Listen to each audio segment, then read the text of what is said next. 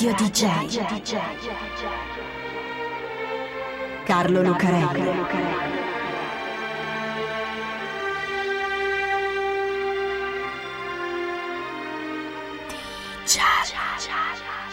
Carlo Lucarelli presenta Di Giallo, il radiodramma di Radio DJ.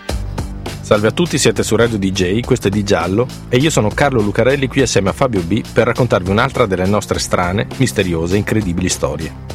Questa è una storia di streghe, ma non di quelle che volano con la scopa nelle favole di una volta, e neanche quelle poverette cacciate e bruciate in Europa e nelle Americhe fino al XVIII secolo. Di quelle ne racconteremo sicuramente qualcuno.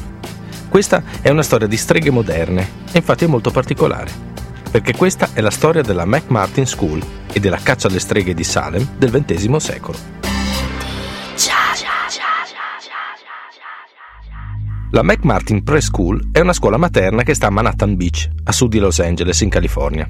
È un daycare children, quello che da noi si chiama asilo nido, che ospita bambini dai 3 mesi ai 3 anni, ancora troppo piccoli per andare all'asilo vero e proprio. Un'istituzione più che meritoria, come sa chi lavora o è occupato e non ha tutti quei bei nonni, zie, sorelle, nipoti che c'erano nelle famiglie di una volta a dare una mano con i bambini, soprattutto se si hanno due gemelli, che non vuol dire moltiplicare gli impegni per due, ma almeno per quattro, esperienza personale. La McMartin è un bel posto dove lasciare i bambini per la mattina o per il tempo pieno che arriva quasi a sera. È una casetta immersa nel verde all'interno del lungomare di Manhattan Beach, che sembra quasi un minuscolo ranch del Far West e che deve piacere molto ai bambini, con le pareti dipinte di blu, gli scivoli e i giochi nel giardino e soprattutto un bel recinto alto che garantisce che i bimbi non se ne scappino in giro. E infatti la sicurezza, il benessere e la cura dei bambini sono al primo posto nelle preoccupazioni della signora Virginia McMartin, una nonnina di 79 anni che gestisce il suo asilo privato assieme a sua figlia Peggy, che lo amministra, ad altre 5 o 6 signore esperte nella cura dei bambini e membri della chiesa locale che la aiutano, e al figlio di Peggy, Ray, unico maschio del team, che fa un po' di tutto ma che è bravissimo, un talento naturale nell'intrattenere i bambini. Sono tutti bravi e competenti. I bambini sono contenti di andarci e non fanno i soliti capricci quando le mamme li lasciano per andare a lavorare o fare le faccende di casa. Le famiglie sono molto soddisfatte e anche la cittadina apprezza il lavoro della signora McMartin, tanto che le dà anche un premio. Poi, all'improvviso, come un temporale anticipato da una serie di voci e di sospetti, arriva la polizia e arresta tutti. La signora McMartin, Peggy, Ray, le insegnanti, tutti dentro, con 115 accuse pesantissime di crimini e abusi compiuti sui bambini. Ma come? La McMartin Preschool, la nonna Virginia, quella specie di clown pedagogo, psicologo infantile e babbo adottivo di Ray, tutti dentro con le manette e la tuta arancione dei carcerati in attesa di finire sotto processo. Non se l'aspettava nessuno. Ma soprattutto nessuno si aspettava quello che succederà dopo, e meno che meno il colpo di scena finale. Ma procediamo con ordine. Tutti dentro.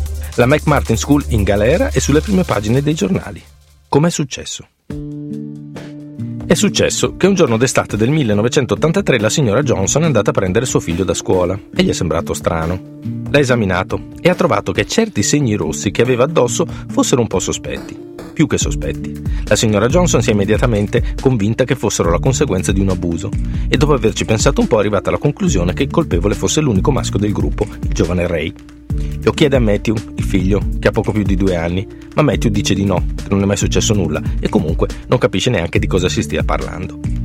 La signora Johnson è sempre più sospettosa, così chiama la polizia, che prende Matthew e lo porta da uno specialista, la dottoressa McFarlane, che dirige il CII, Children Institute International dell'Università della California. Intanto la polizia indaga e manda una lettera a tutti i genitori dei bambini che vanno o che sono stati alla McMartin Preschool Dear Parents, cari genitori, inizia la lettera, questo dipartimento sta conducendo un'inchiesta criminale, eccetera, eccetera. Più o meno 200 famiglie.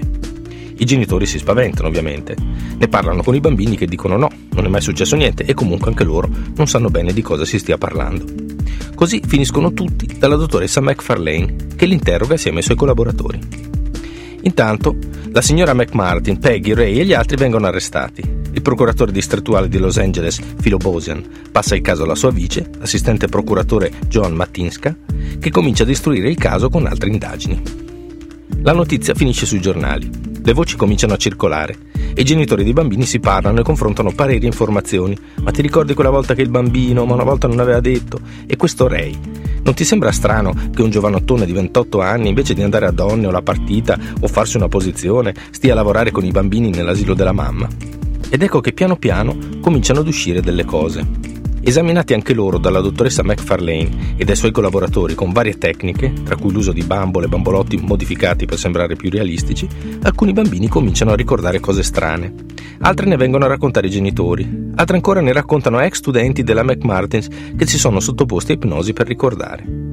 Sì, Ray si comportava in modo poco corretto, anzi, decisamente scorretto. Giocava al dottore, scattava fotografie, legava i bambini, li portava in un tunnel scavato sotto la scuola che finiva in una chiesa. Una volta ha portato un bambino al cimitero. Salta fuori anche una vecchia conoscenza, Satana, che naturalmente non può mancare. Per cui riti satanici, robe da horror, insomma, che fanno spaventare e indignare tutta l'America. Il procuratore avanza addirittura il sospetto che la McMartin fosse una finta scuola, un pretesto per procurare giovani vittime ad adulti perversi e che sotto ci sia una cospirazione, un complotto che va oltre il giovane Ray e la sua famiglia. Finisce tutto sulla stampa, naturalmente, che dà ampio risalto alla vicenda Inizia un corrispondente della ABC, Walter Satz, specializzato in affari criminali e serial killer, che ogni giorno fa un resoconto delle storie terribili dei bambini della McMartin School, che ottiene di prima mano perché ha una relazione con la dottoressa McFarlane. Poi arriva il Los Angeles Times, arrivano tutti gli altri media e la storia si ingrandisce. Giallo DJ. Di giallo. Il caso comincia ad allargarsi. Intanto a Manhattan Beach, dove la gente comincia a guardarsi attorno e segnare a dito tutti quelli che possono sembrare strani. Guarda quel tipo, ma ti sembra normale? E quello là non è che sta nascondendo qualcosa? Ne fanno le spese soprattutto quelli che hanno a che fare con i bambini, preti, allenatori sportivi, educatori, anche quelli che non sembrano strani per niente, anzi, quelli di più. C'è un'indicazione che viene dal CII. Attenti, perché sono proprio quelli che sembrano più equilibrati, tranquilli e corretti che devono far sospettare. Vuol dire che sono i più bravi a fingere. Il caso si allarga e va oltre i confini di Manhattan Beach, oltre la California. In tutti gli Stati Uniti ci sono denunce di genitori di bambini che raccontano cose strane sui loro insegnanti e sui loro istituti di daycare. Le inchieste dei vari distretti di polizia e dei procuratori distrettuali su casi di presunti satanic child abuse coinvolgono più di un milione di persone soltanto nel 1985. Inizia una specie di vera e propria caccia alle streghe, condotta dalla gente, dai media e dalle istituzioni. Una cosa così grande, così estesa, dove tutte le vittime raccontano più o meno le stesse cose, deve essere una specie di organizzazione segreta. La dottoressa McFarlane, del CIA, ne è sicura. C'è un'organizzazione così, che dispone di moltissimi soldi, aiuti politici e legali, un'organizzazione potente e pericolosa. Un fenomeno che è stato rivelato da quel primo caso, da quello che è successo in quella che ora tutti chiamano The Sexual House of Horror, la McMartin Preschool. Peccato che non sia vero niente. Il processo inizia nel marzo del 1984. La signora McMartin, Ray, Peggy e gli altri finiscono alla sbarra con 208 capi di accusa di abusi su 40 bambini. Piano piano però la storia si sgonfia. Nonostante 20 mesi di indagini e milioni di dollari spesi dalla procura, le prove che dovrebbero incastrare quelli della McMartin all'esame dei fatti non reggono, a partire dalla prima denuncia, quella della signora Johnson che nel frattempo è stata ricoverata in un istituto con una diagnosi di schizofrenia paranoide, dopo aver fatto altre accuse simili ad altre persone.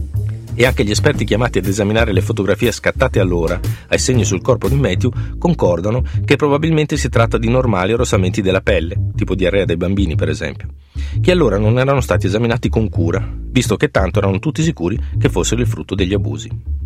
Anche gli interrogatori della dottoressa McFarlane lasciano parecchio a desiderare sono stati condotti in base a una chiara direttiva, non accettare mai un no come risposta. Se il bambino dice di non ricordare perché non vuole ricordare. I video degli interrogatori mostrano domande tipo è vero che Ray ti ha fatto questo e questo?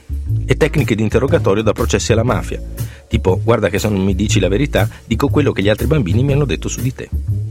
Tutto questo su bambini che sanno appena parlare, un po' traumatizzati da quelle bambole nude con quelle cose strane attaccate, e vittime della naturale tendenza dei bambini a compiacere i grandi, dicendogli quello che i grandi vogliono sentirsi dire. Che a sentirle adesso, nel processo, suonano come molto strane e un po' incredibili. Ray mi ha portato sulla spiaggia e mi ha fatto correre nudo su un cavallo bianco. Ray teneva dei leoni nella scuola per farci paura e addirittura ad un certo punto Ray si è alzato in aria e ha cominciato a volare. La polizia poi, nonostante abbia scavato praticamente tutto il terreno sotto la scuola nei dintorni, non ha trovato nessun tunnel. e nessuna di quei milioni di fotografie che l'assistente procuratore era sicuro di trovare.